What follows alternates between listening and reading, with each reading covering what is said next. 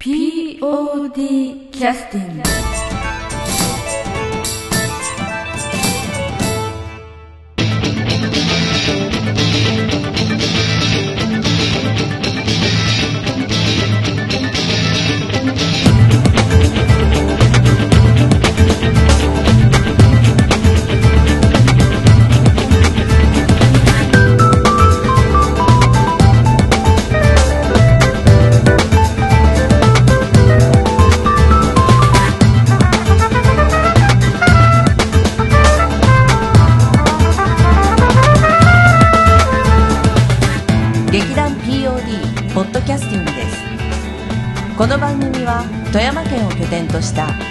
劇団である劇団 POD のポッドキャストです。劇団員や関係者ミュージシャンやアーティスト他の劇団の皆さんにご出演いただきましてオリジナル制作の劇中音楽を交えていろんなお話をしている番組です。じゃあ、えー劇団 POD のポッドキャスティングを始めさせていただきます、えー今日は、えー魔導演劇結社、インポッシブルの、えー皆さんにお越しをいただきました、お忙しいところありがとうございます。よろしくお願いします。でこの中で一番こうヒエラルキーとしては一番頂点にいらっしゃるのは誰なんですか？ヒエラルキー。どう、まあ、どう、どういうヒエラルキーかにもよるんですけど。結社のやっぱ結社ということになるとねそうですね。やっぱ導くものがいないと。組織図的に言うとそう。代表そう。だね代表として。はい、じゃああの自己紹介でヒエラルキー順にちょっとご紹介、自己紹介自己紹介を。はい、えーえーでは、まあ、一応、はい、えーヒエラルキートップということで、えーすいません、えー、涼しくて、えー、いやいや屋敷と申します。屋敷さん、はいよろしくお願いいたします。よろしくお願いします。はい、屋敷さんはえっと家屋敷の屋敷という字をああ、そうです。お屋敷の屋屋敷敷。はいはいはいちょっと変わった名字だと言われるんですけど、ねね結構、氷見の方では意外と、あそうなんですか、はい。えーじゃあそちらの方の一族の末裔でいらっしゃるというかそうですね。なんかこうルーツはいろいろあるらしいんですけど、あそうなんですか。はい。えー、屋敷さん。はい。あのお名前の方はどういう？名前は、えーと、あるに都って書いて、ゆうと。ああなるほどえっとそのフルネームであのなんていうか一応公開はされてらっしゃるんですか？それとも屋敷だけでやってらっしゃる感じですか？いや、フルネームではいやってます、ね。あはい。なるほどはい、はい、じゃあ次のヒエラルキーの。まずお礼になる と、えっとそしたらと名前はと岩瀬隆明岩瀬さん。はい。岩瀬はあの岩瀬浜とかあはいはいはい。あの岩岩にあの瀬戸内海の瀬。はいでその名前高明が、えっと、あの石橋貴明の貴明と同じですね。はいはい。貴族の木に明るいで高明。はいはいはい。ありがとうございます。えっとなんか一族的なあれは？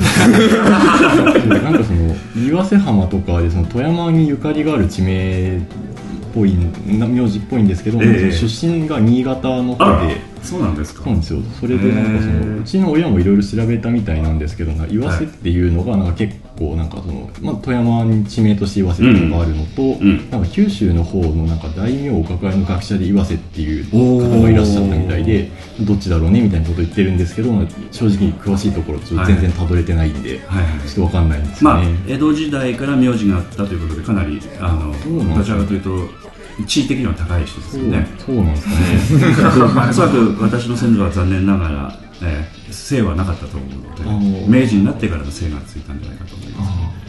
えよろしくお願いいたします。お願いします。はい、次は。はい。えー私、はい。えー中村義則と申します。はい。硬くない？い。やい。やい。や、まはい。えあ、まあ、名前をちょ自分中村はまあ普通の中村で、はいはい。義則の方がちょっと漢字が特殊で、特殊はいはい。毎回自分で紹介するときどう言えばいいのか迷ってるんですけど、えー確かに確かに。なんて言えばいいんですかね、ヨッシーが、はい。あのー味がうまいとかのうまい。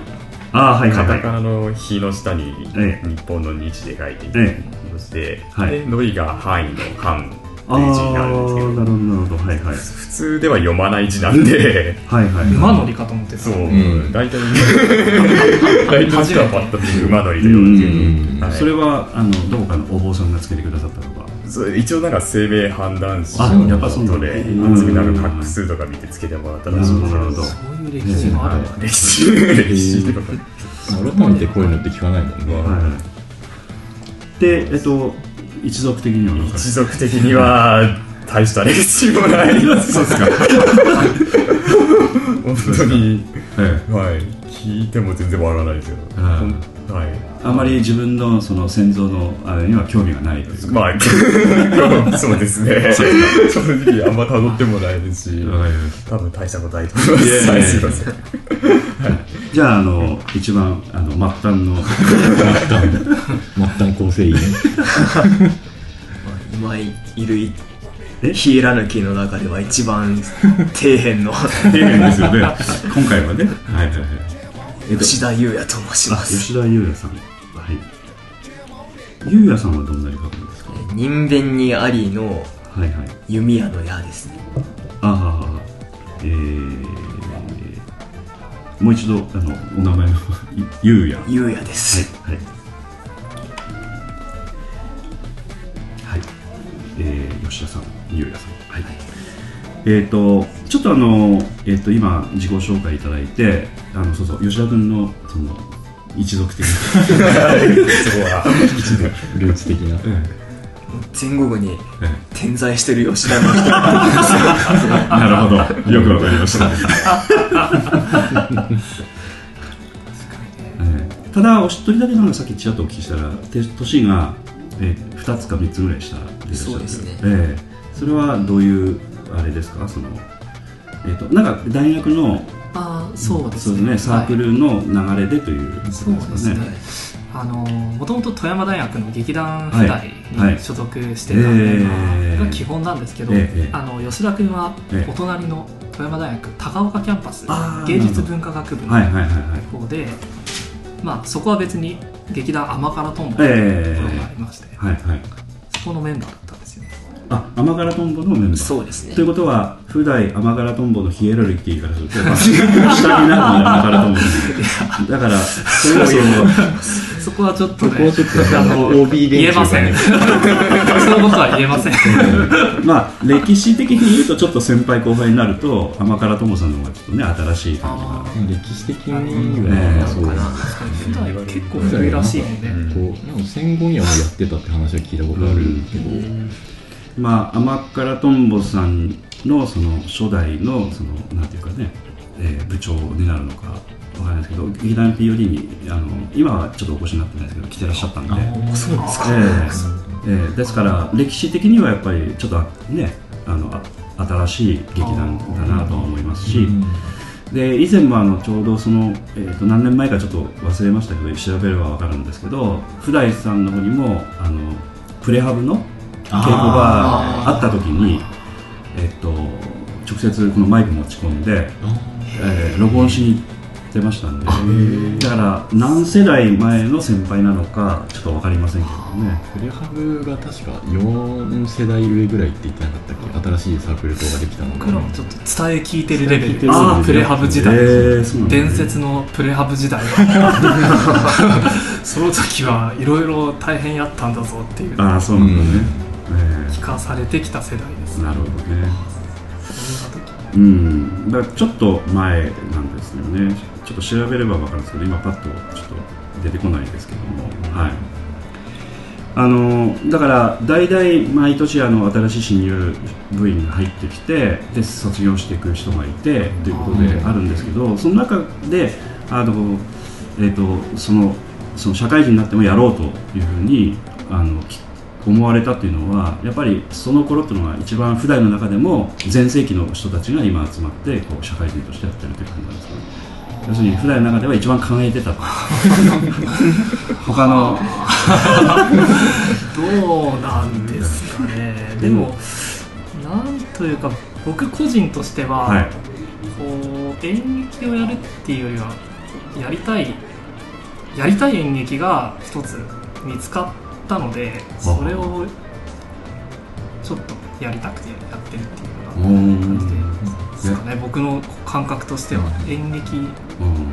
全般をやりたいっていうよりは、はいはい。なんか先輩がすごく面白い演劇を。はい。それがたまたまこうえっ、となんていうか今まで見たことないような演劇で、えー。少年漫画のようなああこういうのすごく僕たちもあと引き継いでやりたいなと思ってはい。4年生になって最終公演でやってそうん。の熱がちょっとまだ冷めきらずに今に至ってるみたいなあー。感じですね。それはあのオリジナルで脚本をお作りになってらっしゃったお芝居。先輩もそんな感じで。あそうです。僕の先輩はそういう形でえやってまして、ーうんまあその先輩にもインポッシブルで来てもらって、はいはいまあはい。えー、と前回公演までは一緒にやっていたんですけえど、ー、なんか喧嘩とかされてしまいましはないですけどまあちょっと社会人になって続けていくっていうのははいやっぱり難しいんだなっていうことを思い知っているところなんですけど、うんまあ確かにね。もうちょっとやりきれてないものがあるかなとい思いえいえいえいえ。今にえー、とそれは、えっと何年前ぐらいですか？そのさいわゆるそのインポッシブルとしてあのお芝居やりますよっていうふうにあの確かあのなんかゴルフ的なね。なぜ覚えてるかというとやっぱものすごいインパクトあったんで。あのあのなんていうかそのチラシとか確かお芝居の挟み込みとかもね、させていただいたりさせていただいた時にあなんか変なの出てきたぞ。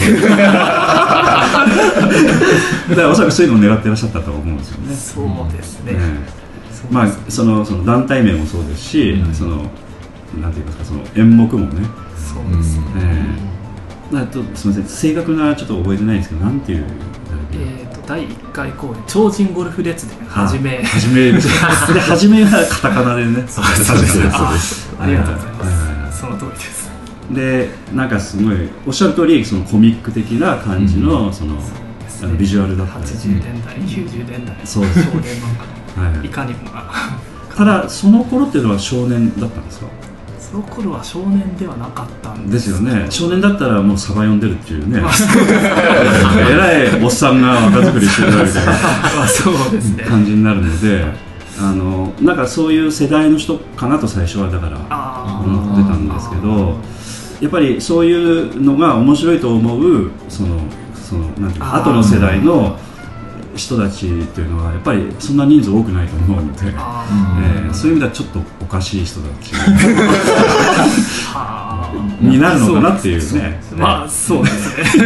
まあ 我々も自覚しているところが なんかあのちょっと私もあんまり詳しくないですけれども地球防衛軍的ななんかそういう漫画とかそうですなんかその、えー、とちょっと作者は思い出せないですけどもなんかこう熱くこう、やるそうですえーなんとかっていう。ラスボス主人公ええ四天王ええヒロインみたいなそうそうですよね、い。かにもな感じの。でそのそのなんていうか吹き出しもかなりこう墨で書いてある。でこう線がこうねガーッと入りながら汗汗かいてる主人公がぐわーっとこう叫びながらパンチす、そういう感じのあのそそういうコンセプトっていうのはやっぱりずっと今はもう続いてらっしゃるっていうか。そうですね、うん。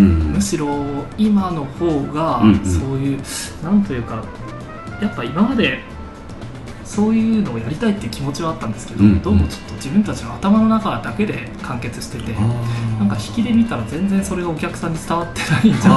あなんとなく分かり始めてきてそういうことをもうちょっと科学的に。とうんうんうんうんいうかうんうん。一歩引いた目線で客観的にね。うんうん見てちゃんとしたものでそういう路線のものを作ろうかなと思っているところです。それは結構でもあのおっしゃる通り難しいんですよね、はい。その空気感出すっていうのはね、えー、と例えば我々がやってるお芝居っていうのは脚本があってそのその脚本にある程度沿ってやっていくとあの空気感っていうのはどう伝わってもいいぐらいのあ感じでやってるところがあるんですけどもあのこだわりとしてはそんなに強くないんだけど。も今のお話だとそのいわゆる空気感ありきのお芝居みたいな感じなのでそれ伝わらなかったらパっていうことになるとねそうやっぱりあのトライアンドエラーというか何回もやってみないとはい。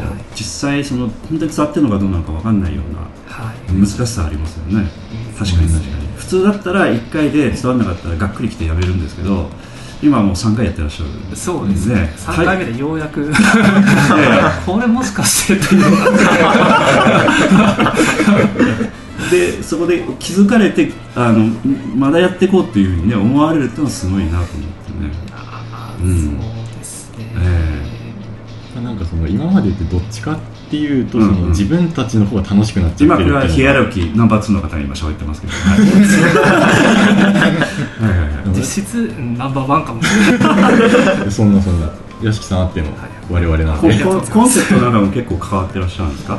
どうなんですかね。コンセプトはでもやっぱりその代表の屋敷君がうん。そのこういうことをやりたいんだっていうのを、うんまあ、よくその大学もそのここ2人が同期で、うん。2人でよく一緒に舞台作ってたりしてて大体その屋敷代表の屋敷君がもうそのこれをやりたいっていうのを言ったら自分が思いつくと。でそのそれに対して自分がじゃあこういう形で組み立てていけばいいんじゃないっていうなんかペアみたいな感じでやってたっていうのがあって。やっぱりあのこう離婚するとやっぱりお互いやっていけない的な。まあそうですね。まあ割と一連卓勝な部分分はけというかなるほ結構感覚で動くタイプなので、どうん。私の方が、うんうん結構やってみればいいんですけど、ん。後でこうあれができないとか、うんうんうん。うんこれはその走り出したはいいけどうんうんうん。実現できないんじゃないかっていうところを拾い出してくれる存在とかうん。期限を設定してそれまでにはい次はどのプロセスをすうんればいいかうん導いてくれるような存在がいないとやっぱり私一人ではどうにもならないと思います。まあ形にするっていうやつですよね、はい。ええ確かにね、うん、でそういう気持ちにさせてるっていうのはなんかこうあの岩瀬さんからすると屋敷さんの例えばちょっと髪の毛をかき上げる仕草が素敵なので もう離れられないんだとかなんかで割に合わない仕事ですもんねなんかうね、んどうなんですかね。でもやっぱりその自分もその何何か形に残したいっていう意欲はあるんですけど、はい。それがその頭で考えるのが先に来ちゃうとなかなか動けなくてやっあぱりその誰かが動いてそれをサポートするっていう形の方が自分に合ってるのかなっていうのはありましてあうんうんそれでそのちょうどまあかなりその学生の頃から熱量を持って取り組んでる屋敷君にじゃあ自分がサポートしていこうかみたいな形でやってて今更なんかそのここ2人を切り離して考えるっていうのはなかなかナンセンスな話な気もするよね、ということは離婚はありえないということですか？そうですね。ありえない。なんだろう、このなんか間違ったこと言ってる。ありえないです。こういうことにしていきましょう まあおそらくちょっとねどういう日頃雰囲気でやってらっしゃるかちょっと分かりませんけどあんまり真面目な話をね普通はしないので。えーただこういう話をねちょっとお聞きするとちょっとね話しづらいとは思うんだけどあのまあ他ののいろんなその劇団さんもそうですしユニットもそうなんですけどなんかこう何人かがペアになったり、そのトリオになったりしていらっしゃるケースがやっぱあってでその中でこう一つのなんていうか動かせる形ができてるというかね、だから、えーこちらの団体はやっぱりそのそういったまず核がそのお二人でやってらっしゃるんだなっていうのはあるんですよね。そうですえねえ。出だしはええそうでしたね。はい。でその中であの、えっと、お二人はあのそのなんていうかやろうという中にはもうすでに二人は入ってらっしゃったんですか？最初それはもう入ってもう。第1回のですあからあの中村さんは、ええ。あ一個先輩なんですけど。あそうなんですか。はい。僕たちとは。学年的には。学年的に一個先輩で年が同じというまあ あの大学生によくあるは早生まれ遅生まれのあのここここ2人がプラス1なんですねその。あ聞いていいんですかそれ。一応単位を落とされたっていうことですか？いやいやあの入る前の勉強量の問題あ そこでちょっとこうちょっとそうですか。あの髪の毛ボサボサにしてあのなんて言いますかこう汚い着物を着てあの傘張りとかしてたといういわゆるそういうこと。ねいわゆる。そうですね。始まる。そうそうそうそう、はい。な流れのめっぽいやつはいですね。はいはいというはい。形でしたはいまあだからまあ同学年と言ってもいい、なんで、当然ね、はいうから知ってたので、うん。まあ、絶対必要だなとは思いまして、でこの吉田君の方ははい。ちょっとそれとは若干違ってて、うん。なんか彼がまあ、彼でうん。まあ甘辛という戸様ですわね。戸様の。そう戸田のもうはっきり言ってもう文化的には反目し合ってる普代と。ですからね。それは仲いいですよ。仲いい。なんかいい。アマトン側が言うならね間違いないと思います、はい、多分仲がいい。まあ、ここだけの話になってるんです。けど後輩たちに迷惑をかけるんだけはやめとこう。ああなるほどね。はい まあそういうわけで。えどうどういうわけですか？何も話聞いてないられた。何も話聞いて彼は彼ですごい多彩な活動なんかやっててバンドあそうなの？はい。よよさこいおおはいはいはい。とあと演劇。ああはいはいはい。まあ、僕たちが普段でせっせとはい公演をやっている間に彼は彼でそういう活動をやっててなるほど。でその社会人になって、うん。あのメンバーがもうちょっと必要だってなったはい時に、誰かお面白い子いないかなとというか、はいはい。そんな感じで普段ヤマトンを声かけたりしてはいはい。たら、なんか彼が映ったななんだっけあれ動動画みたいなミュミュージックビデオミュージックビデオみたいな。アマトンのミュージックビデあれは何のそれは高岡キャンパスでオはい。なんか動画作ろうみたいななんかコンペみたいのがあって。芸術的な一つの発想の中でまあそれでちょっといお前変な役やってくれみたいなことの言われてたんでやったらそれが彼の目に留まってしまったんです。なるほど。あのなんかこうスパダカになってお盆を持ってなんかもうテンション的にはもう本当そんな感じ。なんかもう本当えこんなまあチャンスがあればねぜひ見させていただきたい。なん何の曲だっけあれ？えっとねオブラディオブラダじゃなくてトゥトゥトゥマシェなんかそんな感じのそうトゥトゥトゥマシェリを。すごい本当裸になってお盆を持つぐらいのテンションで彼がすごいやったのかと思ってすごい歌ってるすごい明るく歌ってその歌声がなんか無駄にうまいっていう謎の動画を見ましてあこれはでその時えっとそのかい制作中の脚本の中に、そういうキャラがういたもんでんそこがちょっと僕の中でこうボールになってしまい。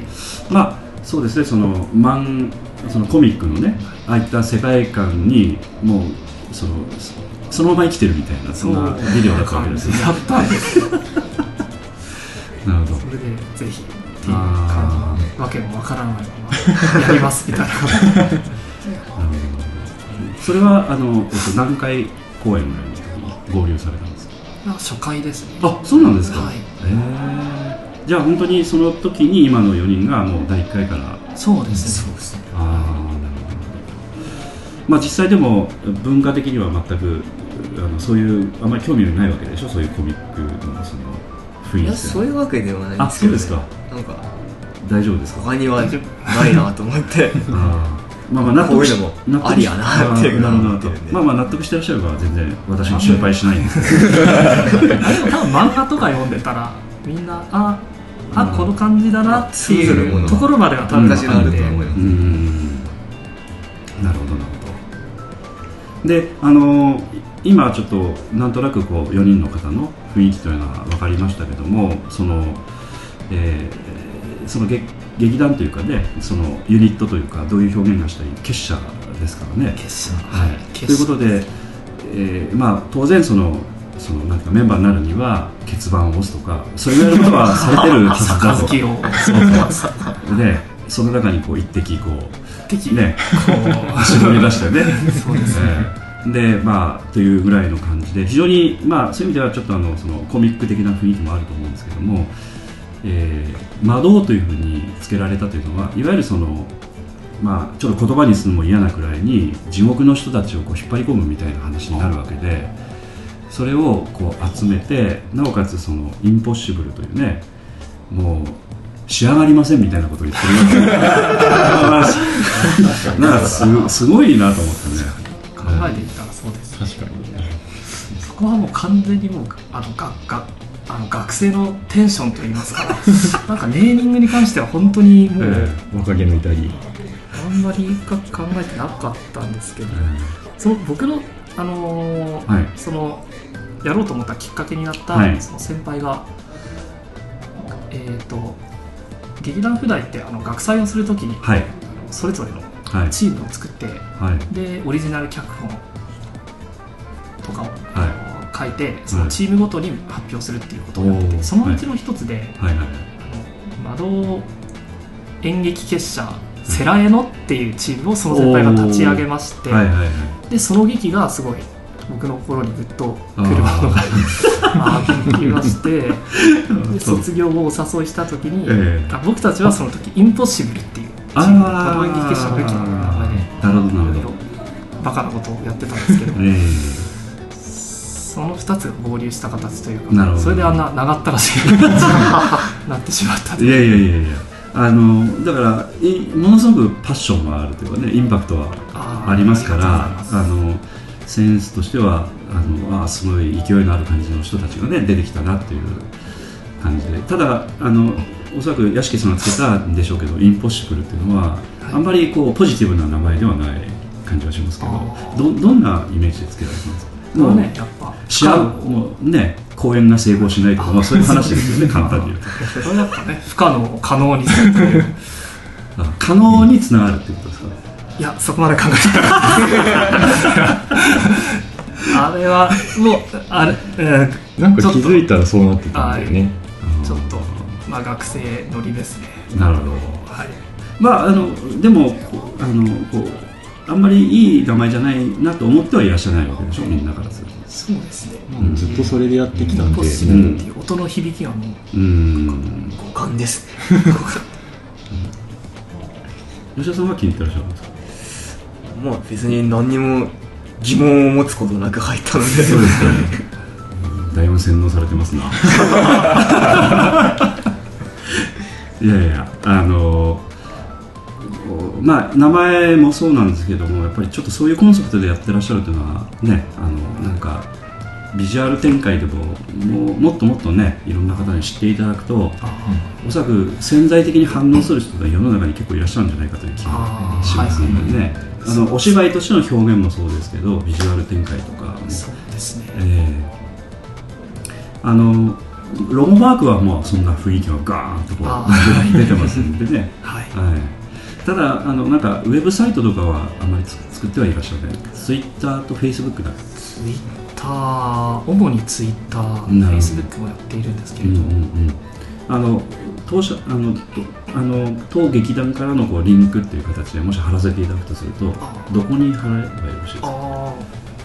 メインのツイッターで今やってるんで。ツイッターの方をこうリンクで貼るみたいな、ツイッターがメインでやってらっしゃる。あそうですね、うん。はいであのじゃあ過去どんな公演してらっしゃったのかだったらツイッターの場合流れてってしまうので。確かに。うん。例えばあのなんかあとメンバーの人の名前もあどんなメンバーがいらっしゃって何人いらっしゃるのかなって。まあ秘密なんであの秘密結社みたいな。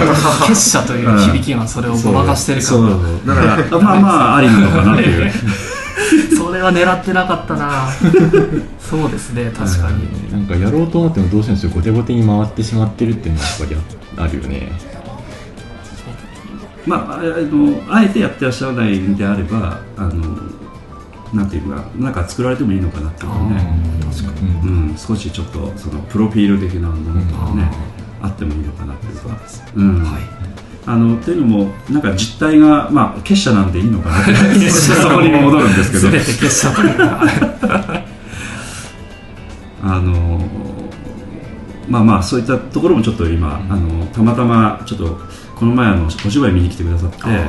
あのおそらくそのいろんな劇団さんとのあの記念撮影おそらくその、あはい。ねなんかそういう形であのキャラバンを組んでやってらっしゃるんじゃないかと思う。キャラバンを。だからやってらっしゃってその中にも POD 入れてくださってありがたいなと思ってたんですけど。ああいえいえ、えいつもさせていただいてます。であのでその中でちょっといろいろしあのどんなあの劇団さんでお声かけさせていただくんであればまだお芝居も見てないのに失礼だなと思いつつもちょっと面白い感じのねし感じでやってらっしゃるのでそのお話をお聞きしたいなと思って。いえいえいえ。でも次次回の公演というのは、えっと、いつ頃になるね。次回の公演はそうなんですよね、うん。ちょっと冒頭申し上げたようなことを含めて、うん。ちょっと充電期間を少し長めに、まあ、もう脚本自体はほぼ仕上がっている状態ではあるんですけれど、ここからさらに持って持ってはい。折りまくってということを考えるとはい1と。年近くぐらいは。あそれはあの何何の制約があって1年ぐらいかかるっていう計算なんでしょうかね。ああそうですね。うん。多分ちゃんと表現しようと思うと、うん。きっちりやらなきゃいけないことがあまりにも多すぎると言いますか、へー。すごいアバウトな表現なんですけど、ええ。動き一つとってもそうですし。なるほど僕らその動きとかすごいあの素人レベルです。しそれを勉強する時間とか。うん。ですね。これはあの制作的には岩瀬さんからすると早くちょっとやってもらうのに困るよと。まあいわゆるその1年も待ってたらあの財政的に厳しいよというような話になるんじゃないかというそうなんですよね、そこでその結構その当初のその、まあ、その大体自分がスケジュール切ってやってたんですけどやっぱ最初はその1年に1回ぐらいのペースではやっていきたいなっていうのはみんなに伝えてあって、えっていうのもその年一以上のスパンを空けてしまうとそのお客さんたちもなんか昔こういうのがいたけど今覚えてないよみたいなことになってしまうかなっていうのでそこの線引きが最低1年に1回はやりたいなっていう話をしてて。でそれでまあ3回目まではそれで走り出してはいたんですけど、その学生の頃と違って社会人になってくると、んどうしてもちょっと仕事との兼ね合いだとか、はい。その私生活の兼ね合いで、はい。その本当は好きだから集まってやってる劇団活動がなんか苦痛になっちゃってるっていう人が結構出始めてそこなんですよね結局でそれでその個人的にはやっぱりその、まあ年一ぐらいのスパンではやってほしいなっていうのもありつつ、うん。でもまあみんなの様子を見るとある程度の今回に関してはちょっとある程度の充電期間が必要なのかなという部分もありますかありまして、うん。ね、そこのそのなんていうんですかそのバランスの取り方がやっぱりまだその駆け出しでその全然その社会人になってからそんな何回もやってないので、そこのバランスの取り方っていうのはちょっとよその劇団さんを見て勉強させていただかないとなってのを思ってるところなんですよね。まあ、確かにあの卒業されてからねあのすぐなんで、まあ、おそらく職場ではペーペーですからあのいろんな雑用もねパワハラも受けつつ え厳しい目に遭いながらねおそらく歯を食いしばって涙流して叫びながらね走ってるんでしょ毎日、ねそうですえーそこであの表現がしきれてるので お芝居でやっぱ熱くなるっていうのがやっぱり時間作るっていうのはねみんなバラバラですしね時間も、えーでそれをこうなんて言いますか情熱だけでじゃあ全部解決できるかというとやっぱ難しいところがあるのでね。うん。それこそその学生の頃とかだとそのまだその労働も義務じゃないですしその、うん。本当に本当四六時中、まあ、週56回練習やって、うん。それをがっつり半年間ぐらい練習して公演をするっていうスパンでやってこれてたんですけど、うん。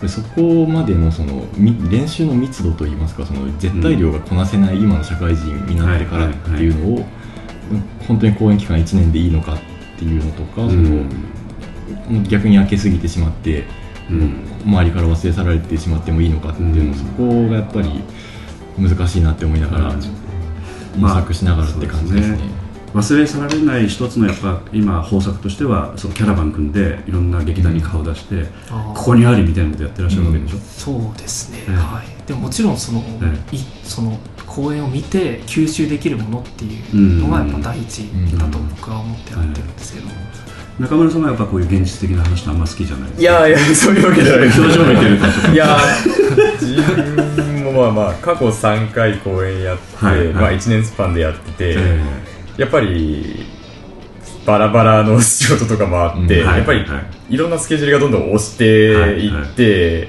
でなんか自分たちの中でもなかなか満足できないまま公演迎えるっていうパターンがあったんで今回はちょっと違った試みで、うん。あえてもう脚本も先に仕上げてしまってから、うん。そこから期間を逆算して、はい。しっかり準備できる期間を取ろうっていう風な形でやってるんで、うん。自分的な今回のやる気としてはむしろ今までの参加よりも気合は十分かなっていうつもりではいるんですけど。今までやっぱり脚本の仕上がりがネックだったと。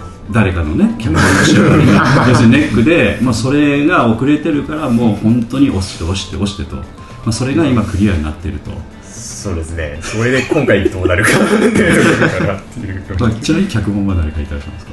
あ私が。やっぱりこうやっぱ筆が遅い人なんですかね筆遅かったですね。っていうことは早くなった、えいやあのですね。まあ、聞いていいのかどうなのか1時間ぐらい僕長編の作品を書くっていうのが実は初めてでして、へ学生の頃から書いたことがあるのは本当15分とか20分とかなるほどなるほど。そういうレベルだったので、うんうんうん。いや本当に本当にしんどいなっていうのが期限切ったら切ったでその期限の日は深夜までうんうんうん。書いたりします、まあ仕事も当然その頃はもう当然はい。ね、始まってるし。決めちゃったんで、まあ、1回破ってるんですけど。あの最初に決めた期限は1回ちょっとあの破ってしまいました それであの何ヶ月かに設定してそれは一応、あの守って、ええ。まあ、今上げてる。はい。上げたっていう状態はいはいなんですけど、はい何の話です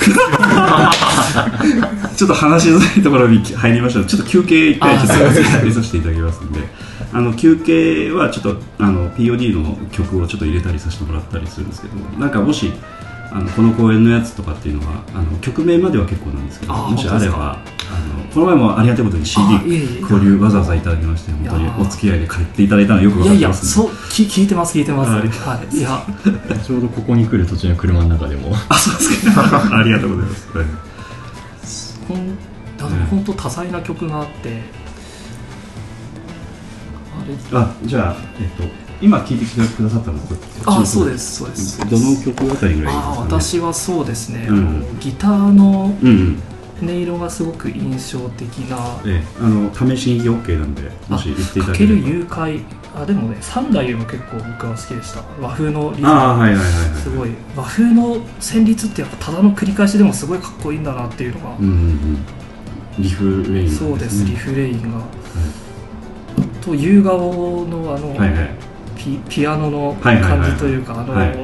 ドストレートど真ん中ピアノって感じもなかなはいはいはいはい。か僕は本当に。まああのえっとちょっと今日は長時間もしよろしければ あの録音させてもらうのであの4曲とかぐらいあの選んでいただく形になるのでどれでも結構なので、はい、でも一番良かったのはお好きだなって思ったのが、はいなんかそのギターのはいはい。感じがだ大悟がかける誘拐。はいはい、じゃあちょっと今試しに台も入れてみましょうか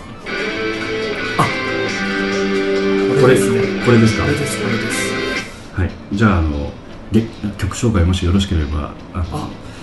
えー難しいですかね。劇劇団 POD 第はい。50回記念公演スケッチブックボイジャーより第というあふうにわかりました。はい。ラジオでよく弾くやつ、ええはい。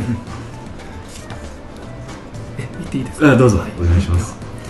えー劇団 POD 第50回記念公演劇団創立30周年記念スケッチブックボイジャーからこの曲「第5」「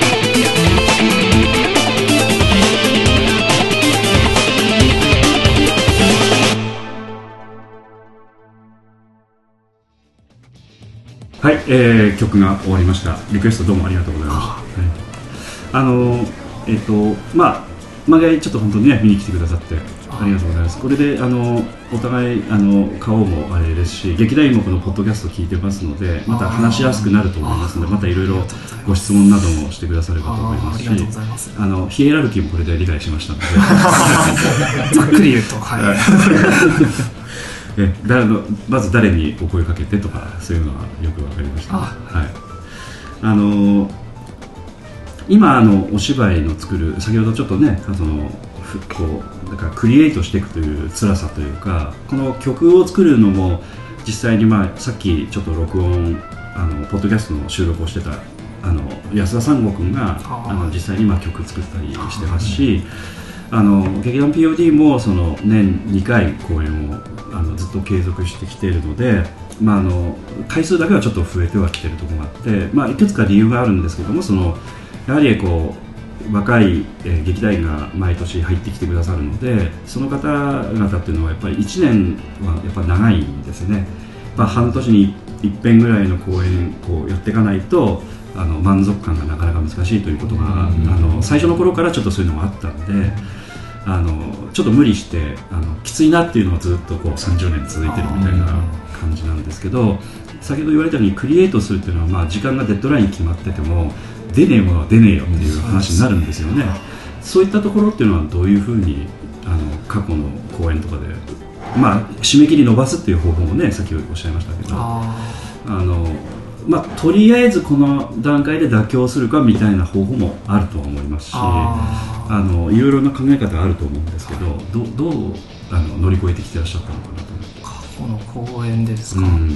なんか過去の公演はあんまりそこまでデッドラインがなんかなんか四六時中もしかしてみんなと一緒にいたから、うん。あんまり苦痛じゃなかったのかもしれないですね。そうですか。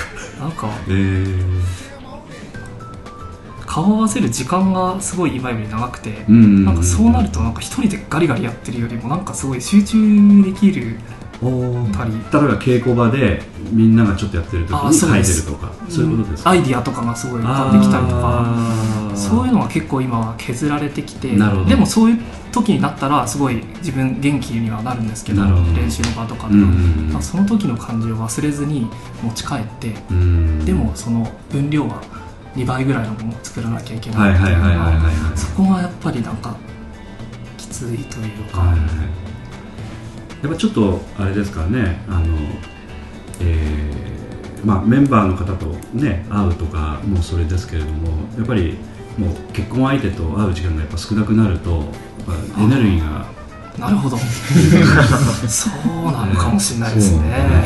そう。やっぱ会う時間減ってるわけでしょ？このあの結婚してるんだけどえーっとそうあですね。ちょっと語弊があるのであれだけど。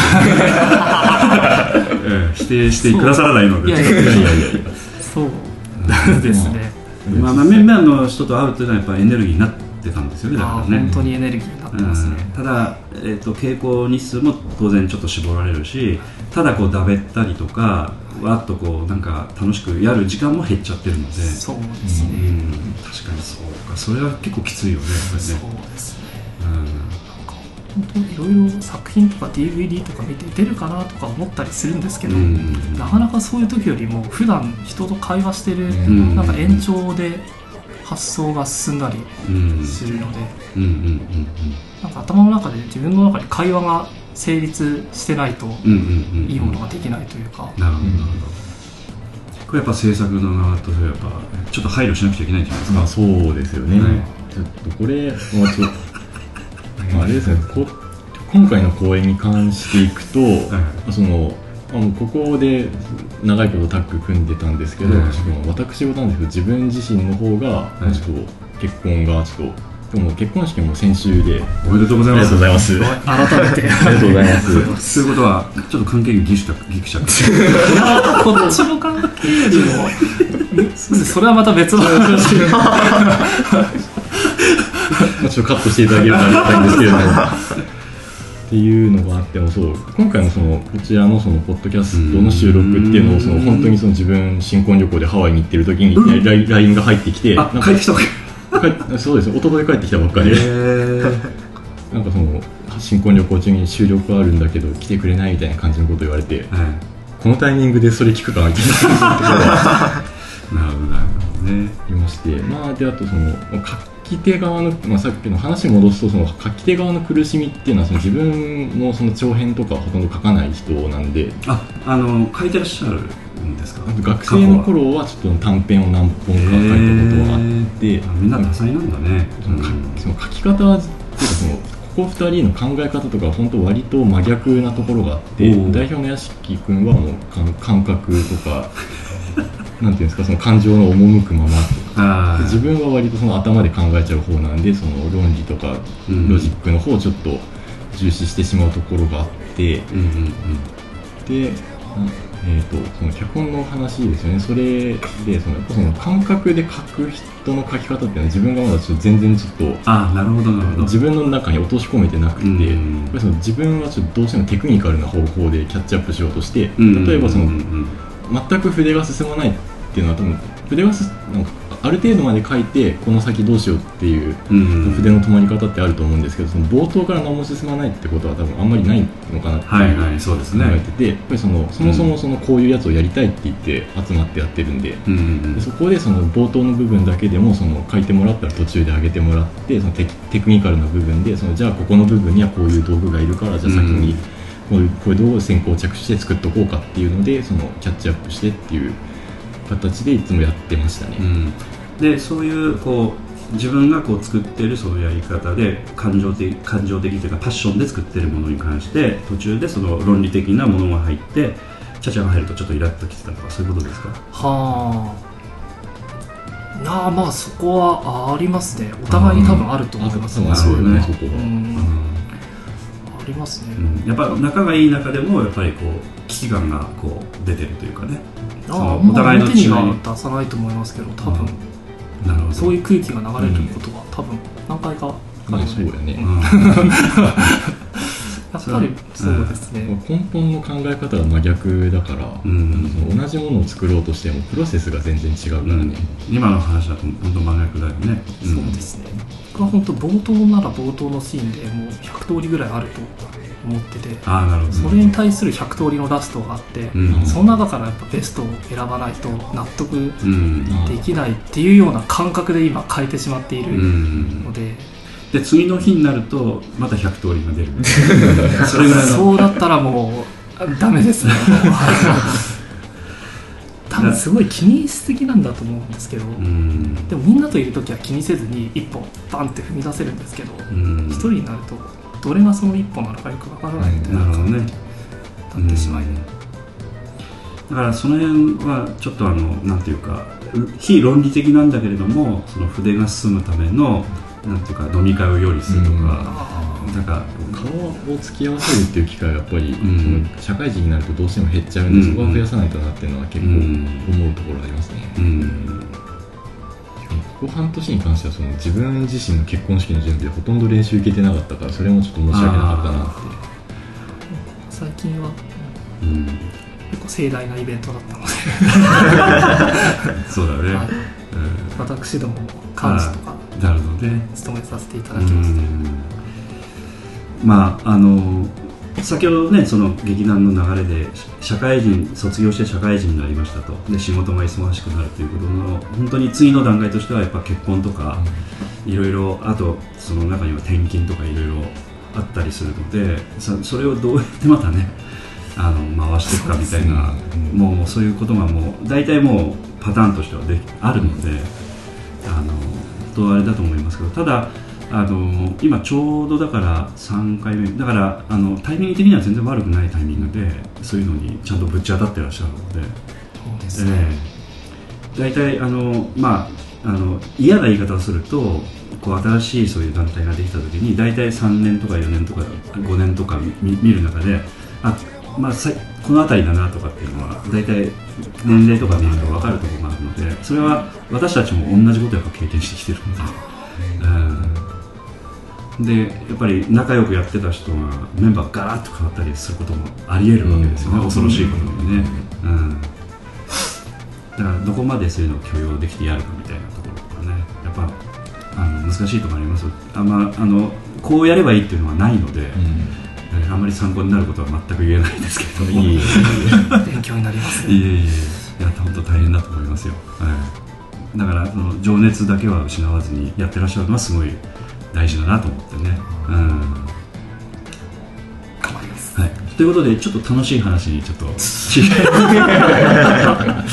替えていきたいと思うんですけど、はい、あのまああんまりあの聞くのも失礼なんですけどやっぱり1回公演とかっていうのはいっぱいドラマあったと思うしいろんなことがあったと思うんですけどなんかやらかしたこととかっていうのはなんかありましたか、割とやばいうん、なんかこれはちょっといまだに少しトラウマですみたいなやらかしとかですね。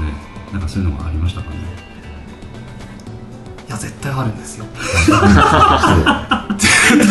まあ、ふ封印をねしてらっしゃる可能性もあるのであれですけど、まあ最近でも結構ですしね。最近ですか。ええ。まあそうですね。POD あの確か2日目見に来てらっしゃったんですかね。つえーと初日でしたっけ？えーとどっちだっけ？二日目ですね。あじゃあその時にちょっとあの前説で確かお話ししたと思いますけどその公演しあの日の日にあの劇団員が交通事故に遭って目の前でこう車にはねられたことーンとかってね。でその、えー、と女性だったんですけどもまあフロントガラスにひびひびが入るぐらいの感じで頭が出てるんですよね。であここいつはまずいって言ってすぐ救急車乗ってお医者さん行ったんですけどその方は20代のもう本当に若い223歳皆さんぐらいの年でやってた役がその50代のおばさんの役だったんでそのカーラーをいっぱい巻いてそのカツラかぶってシワかいてネグリジェみたいなの着てでまああのいわゆるあのザ・おばさんみたいなねあの昭和のおばさんみたいな。でそれで、まあ、病院に行って運ばれてお医者さんがあのおばちゃんだと思って接したら二十歳だったみたいな。ね でまあそういう笑い話にはなってて。笑いに。で一応本人はやる気満々なんだけど一回頭打ってるし、うん。一応その CT とかかけてもらってお医者さんのゴーサインが出たんで講演ができたってことなんですけどね。まああのまあ本当に今は笑い話になるんですけどその時は あの代表の東とかと一緒にその来てくださるもうお客さんのもう時間が迫ってたのであのまあ受付にあの全員並んで返金をこうしっかりさせていただくみたいなそういったことをちょっと考えてで会場費は全部自腹でやろうかみたいな話とかしてたこともあったんですけどね、まあ、そういうこともあって今ちょっと保険かけたりとかねそういうことも今ちょっとやそれからやるようになったりとかしてましたけどね、うん、だからあとはそうですねあのそうですねあのこう衣装を着ててそのこう角は立派な角はあるんですけど、まあ、公演中にポキッと折れてお客さんの失笑を買うとかね、まあ、そういうのが ありましたし、まあ、いろんなことがやっぱ過去ありますけどおそらく皆さんもあの、ね、あの勢いでやってらっしゃるところがあるので、えーびっくりするようなことも。やらかしで言ったらあれじゃないですか。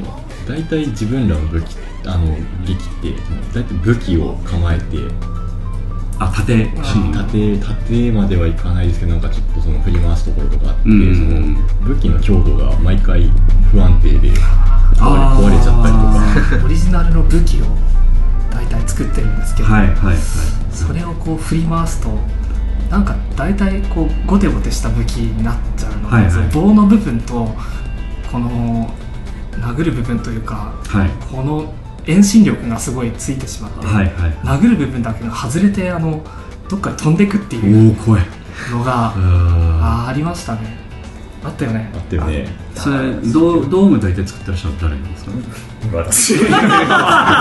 自作自演という感じ。自分で作った武器をやらかす それはかなりあのね下手すると人的な、あれは本当に。お客お客様のとこ飛んでったら大変なことですそう。よね頭に大本番中ではなかったのが幸い。なんですけど練習中に飛んでいって団員の頭に直撃するっていうのがあって。えそうそう。いやいやいやあの私もやっぱりあの時代劇とかやったりことするんですけどそのやっぱり刀使ってて手が滑ってお客様とも飛んでいく可能性もあるのでだからあのお客様も含めた保険に入ったりとかしますよね、あやっとかないと何かあった時に、あのごめんなさいで済まない可能性もやっぱあるんでね、うん、ドーム係は怖いっす。いや確かにそれ大きいやらかしですね、うん。あのあれですか仮面ライダーのあのなんか最近こう剣とかゴテゴテのやつがありますけどあんな感じの剣を作ったりとかしてるってこと？やっぱりゴテゴテの。そうですね。おすごいね。部分的にはその材質的にはやっぱ発泡スチロールとかスタイルフォームとかの柔らかいやつを使うんですけどはいはいはい。でもやっぱりそれが飛んでいくとなると結構速度も出ちゃって、そうだね。怪我の元なんで。そう強度的にどうなの？かプランプランしてるんじゃないのその辺はどう芯はどう作ってるんですか？芯まあ芯は一応しっかりしたものを作ってそこにベニヤみたいなものを使って？そうですね。で、えー、と周りはちょっともし万が一当たっても怪我しないような柔らかい材質を使って作るようにはしてるんですけど。そうなるとやっぱ重くなるねやっぱりね、はい。確かに確かに。ぶつかった時ばっかり考えすぎて、うん。変にに津波目が弱くなったりとか、取り回しがしにくいってそうだったりとか、ね。あるんでやっぱ実用性と安全性をなかなかバランスが難しいなっていう。とは言いながらも誰も手伝ってくれないわけでしょ？いやまあいや手伝ってはくれますは。いそそんなことは？一応みんなが手伝ってくれないうんちょっと一瞬押し付けられてるのかな。いやいやそれバランスは確かにね考えないといけない。ないですねなるほどなるほど。今あの公演1回目はそのゴルフ系だったんですけどああのそれもやっぱ剣とか出てくるの？ーゴルフ？1回の。えっ、とゴルフゴルフソード。ええゴルフ出てきますね。あ剣出てくる、はい。2回二回目はどういう話だったんですか2回目は豆腐。そう。と豆腐職人があはいはいはいはい。光り輝く豆腐を作ってそのなんかチラシ見たことある。そうです。おそらく。あははい。そうですね光り輝く豆腐を作って。難しいですよねそのまあまあ武器は出てこなかった武器は出てこない。あ出てこなかったそれは。豆腐に電気を仕込んで光らせるとかやってたんですけど。それは何？絹ごし豆腐とか？あの木綿豆腐とそう。かにあいや実物では使わないですけど。あのなんか四角い白いものを作って、はい。なんかアクリルかなんかの白いアクリルかなんか使そうってですね。おおそれそれも誰も手伝ってくれなくて。あそうま手伝わなかったあアイデアはもらいながら試行錯誤して。もう言うのは簡単だよね。優しいのでそっかまあそそれでもあのそのビジュアル的にはそのお芝居のメインになる小道具だからそれはそれで大変だよねやっぱね。そうですね。うん。毎回何かしら苦労はあります。3回目の方はどんな話だったんですか？3回目はうん。ちょっともう小規模なものになってて、うん。30分ぐらいのそう。賭け賭け事か開示とかはいはいはいはいみたいな。熱いやつですね。そう 感じの、ええ。それはそこまで道具大掛かりなものを作ったりとかはなくて、なるほどボボードゲームのお話なんですけど、ほどはいはいはいはい。ただまあやってみてうん。まあ、でもそれはかなり形としてはちょっと伝わりにくいそうあ、うんそう文脈としてねはい。お客様にこう実際かそういうのゲームやった人はなんとなくこうディテールでシュッとこう入ってくるところなんだけどちょっとあの少しマニアックな方向に題材が入っちゃったのかもしれないですよねそういう上にその工場とかをどう見せるかは逆に難しくなってくるんです。なるほそれでちょっともうちょっとなんかパッと見分かりやすいものとうんかシーンにうんやっぱり人間は惹かれるんじゃないのかなという発想になりまして、どうん。まああのおそらくそのなんていうかある程度長く続けてちょっとそのなんかある種の劇団のマニアックな人たちがある程度増えてこられるとあのそういうのもすっとねあの会場の雰囲気を作ってくれる人たちになるのでああーのいけるような時期は来るとは思うんですけど、うん、最初説明しなくてもこっちの空気感をちゃんと理解してくれるお客さんが増えていくと、んそのお客さんが笑ったら周りも笑いやすくてもですよね。確かに。不在とか長い間やってたからそういう。お客さんは確かにうんうんうん。社会人になってからやっぱりそういうお客さんがまだちょっとあまりつけられてないのかなっていうのは。初めて芝居見に来ましたみたいな人だと下手するとそのテレビしかねご覧になった人がないので、その演劇的なそのルールがよく分かってなくて、あのあのセットが全然変わってないのに違う場面やってるのは意味わからないみたいな。あ極端なこと言うとねねそれぐらいのことすらもわからない人がやっぱりいらっしゃったりするので。あでも大事ですねそれうんだからあのおそらく今社会人になられてあのおそらくいろんな人間関係も広がってね皆さんいらっしゃるのでやっぱ見に来てくださる方もそういう人がやっぱ今増えてるんでしょうね。だからそうなるとちょっとさっきは本当に一番冒頭におっしゃったようにこう伝わり方が全然やっぱ変わってきてるというか、自分たちのススキルがあのなんか足りないというよりもお客様の層が変わってきてることなんじゃないかなという感じはしますよね。うんやっぱりかなりこうやっぱこうカラーを明確にね作ってやってらっしゃる劇団さんなので、うん、私どもはまあそういう苦労はあんまり感じてないんですよね。あの最初からちょっと分かりやすい素材がもう用意されてるので、うん、でその通りやるとそのそれなりに伝わりやすいという。だからそこをこう取っ払ってるのでそのクリエイトの苦しみっていうのはそこはないので。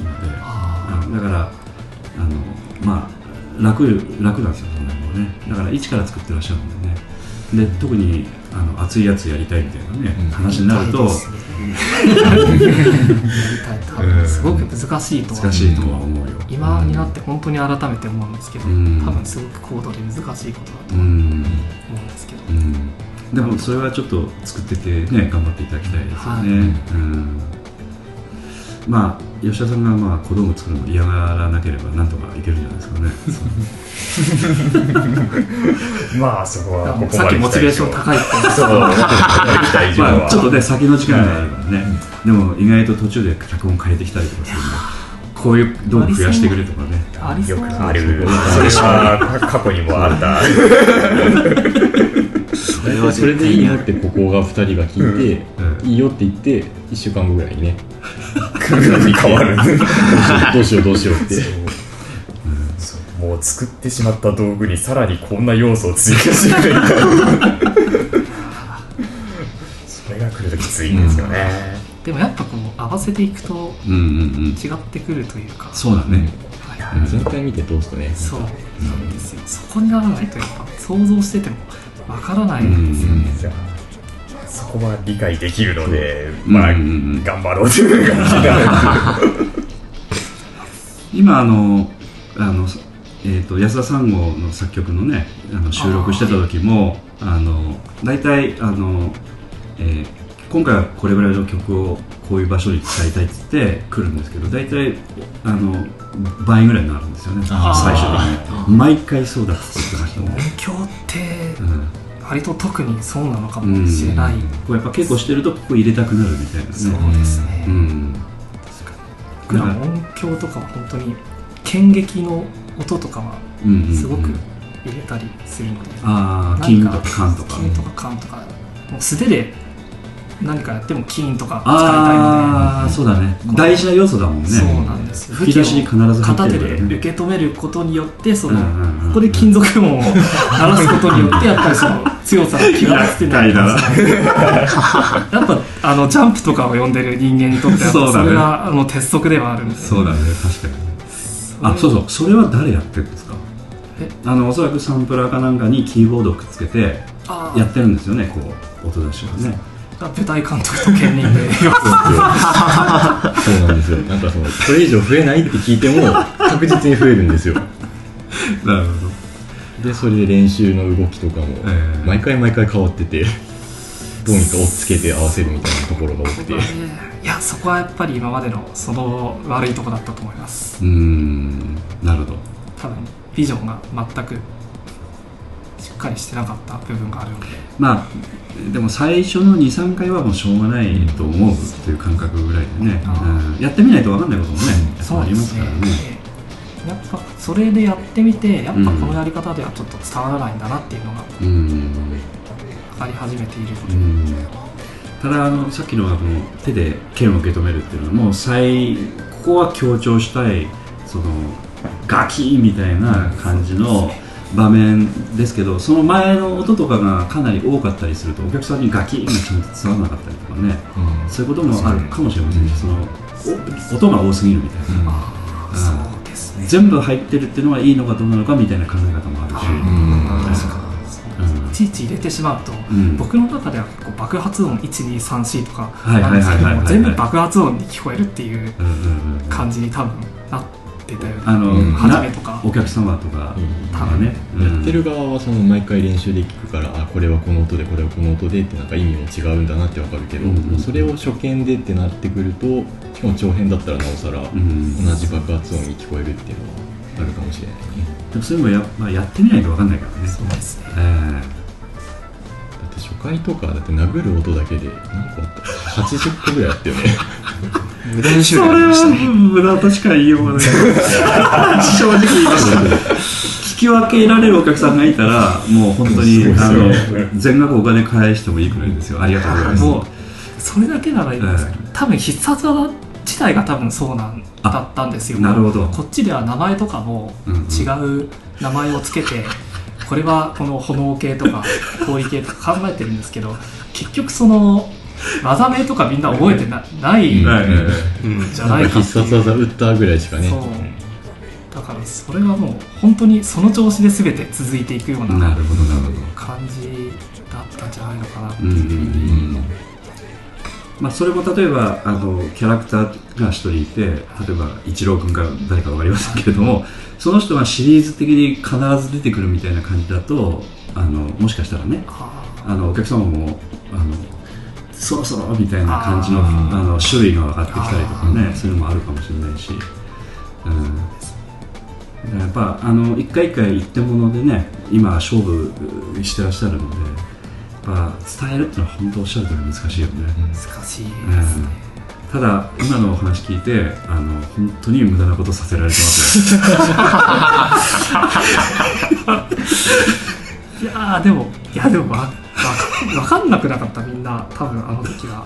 多分その苦労をかけてるっていうことを認識してないんですよ多分はいはい最初はいはい。とりあえず言えばやってくれるかなみたいな感じ。でやってる方も伝わるもんだと思ってややっぱやってるとこもあるんでしょ？まあ、そう。そこまであの冷静だったですかやっぱ。伝わらないんじゃないかっつって。ある程度もう半分ぐらいには減らせるだろうなと考えてました まあでももともと学生の頃からそういう流れでやってて、ね。まあこっちから口を出すことじゃないなっていうのがあったんで、確かに。アクション映画とか見ててもそんな四六時中アクションしてなかったり。うんうん。まそういう場合もあるし。そうなんですよね。こう強弱つけること、まああの、あんまりちょっとあれですけどもサッカーという、ね、競技でもあの例えばマラドーナという選手のぐっとこうスピード出す瞬間とあのそうじゃない瞬間との格差が激しいのでこう効果的に抜けるっていうのがあるので、そうですうん全部おそらくねトップスピードでいけみたいな。感じだとやっぱお客さんからするとあのトップススピードのあのことしかちょっと印象がないそうななんですよね。ちょっと暴走に見えるというか、うんついてこれる人がねいっぱいついてくれればいいんだけど、うんうんうんやっぱりその初見の人でそのうちらのトップスピードを出してなんかそれで出しっぱなしでついてこさせないっていうのはちょっと問題かなっていうのはあるよね、うん。だからそういうことはやっぱり今ねいろいろ構想の中に入り込んできてるんですよね。そうですね。ちょっと反省を踏まえて、もうちょっとこうん。う立体的な脚本を書くというか、んんうんうんうん科学的に捉えるとうんいうか、うんうんそういう感じで。そういう感じですよね。なんとかできたらいいなっていう、うん。あのまさにあの本当にお話聞いててこっちも勉強になるんですけど五感を刺激する芝居なんであのどっちかというとやりたいです。ね。ねあのこうセリフとかそういったそのなんかこう機微を伝えるというよりもこうなんか熱いとか、うん。冷たいとかなんか痛いとか、うん。なんかこうなんかそういうことが伝わるお芝居ですよねどっちかというと。をやりたいですね、そういう人っていうのは、まあ、初めて見るので、あうん、だから面白い試みですし、えー。頑張りまーす、えー。ぜひ本当に頑張っていただきたいなと思いますけど、でじゃあこの後ももうちょっとお時間大丈夫ですか？もうちょっと、あはい、はい。じゃあちょっとあのもうちょっとパーソナルな話もちょっと聞きたいなと思いますので、はい。ということでちょっとお別れの曲をもしよろしければあ一曲。いいですか、はい、あやっぱりそれは夕顔と、はい。あはい。三台ですか？あえー、あこれも。えちょっと試しに曲入れてみましょうか。あ。あこれですこあこれですね。はい、じゃあでは曲紹介お願はい。ではお願いします。こちらも、えー劇団 POD さん第50回記念公演スケッチブックボイジャーから夕顔と三太夫